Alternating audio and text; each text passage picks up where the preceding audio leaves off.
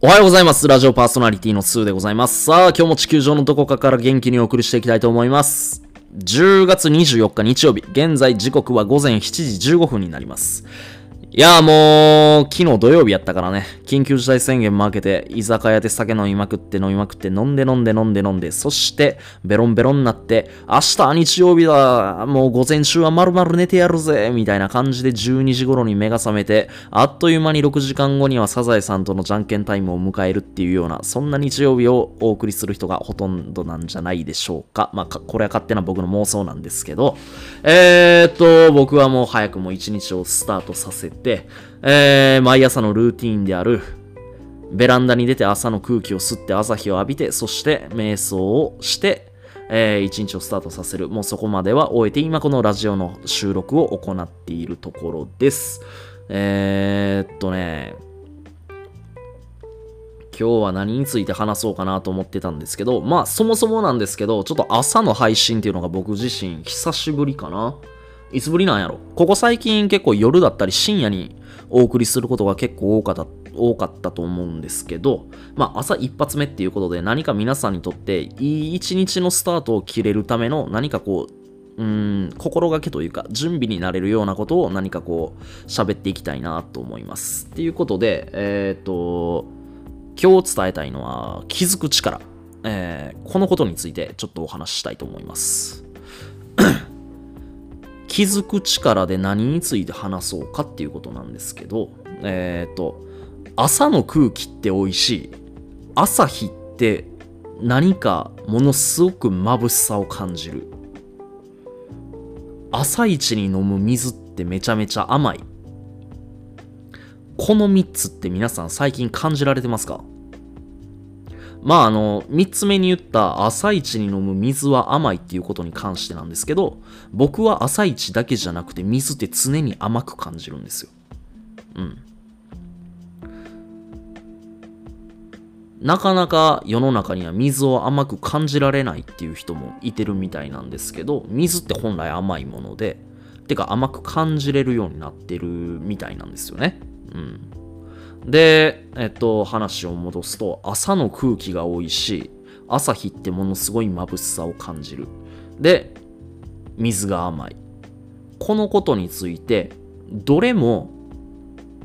最近感じることがなかった。ここ1週間全く感じられることがなかったっていう人、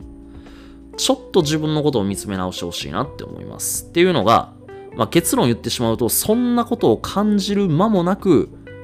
自分の人生切羽詰まっちゃってる。もしくは、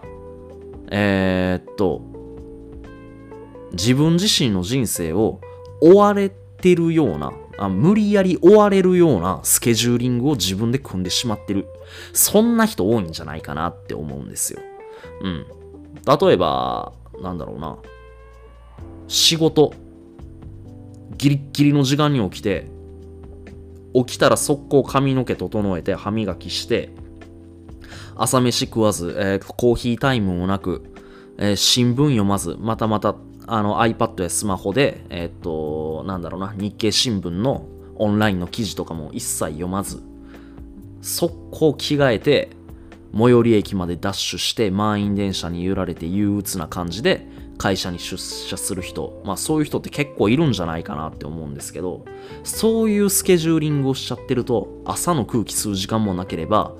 日光を浴びてる。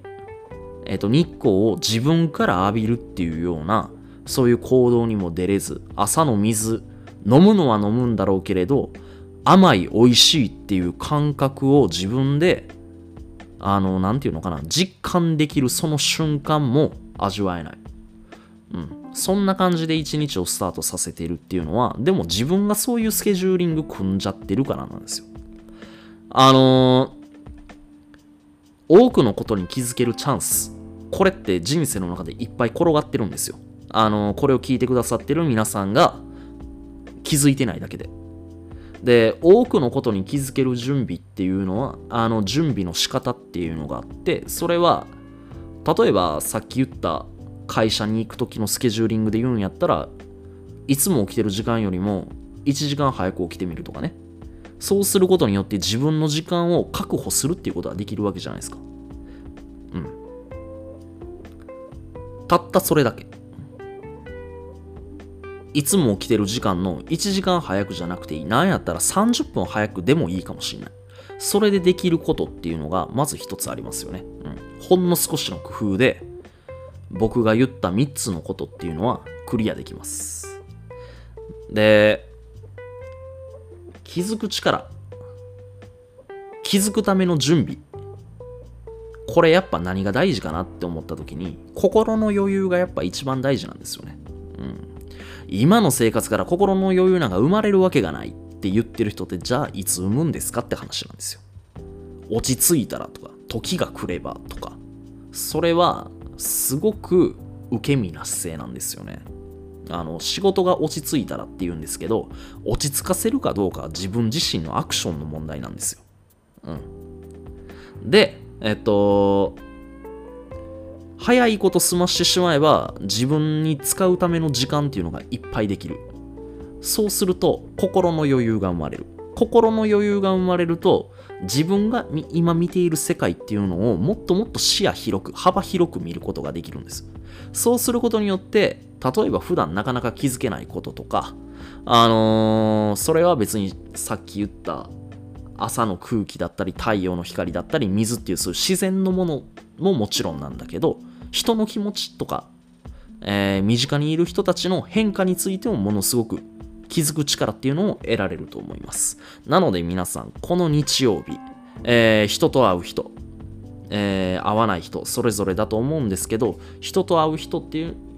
う方はぜひね、この気づく力っていうものを何かこう意識しながら一日を行動してもらえたらなと思います。その気持ちがあれば、もしかしたら今日のサザエさんのじゃんけん、サザエさんの気持ちを汲み取って勝てるかもしれない。ちょっとでもね、サラリーマンの方はわかりますよ。日曜日の夜は憂鬱になっちゃうって気持ち。俺もそういう経験あったから。だけど、サザエさんのじゃんけんに勝つと、ちょっとでも気持ちは和らぐかもしれないです。なので今日はサザエさんの気持ちに気づいてあげる、そんな日曜日にしていきましょう。それでは皆さん、朝からお聞きいただきましてありがとうございました。バイバイ。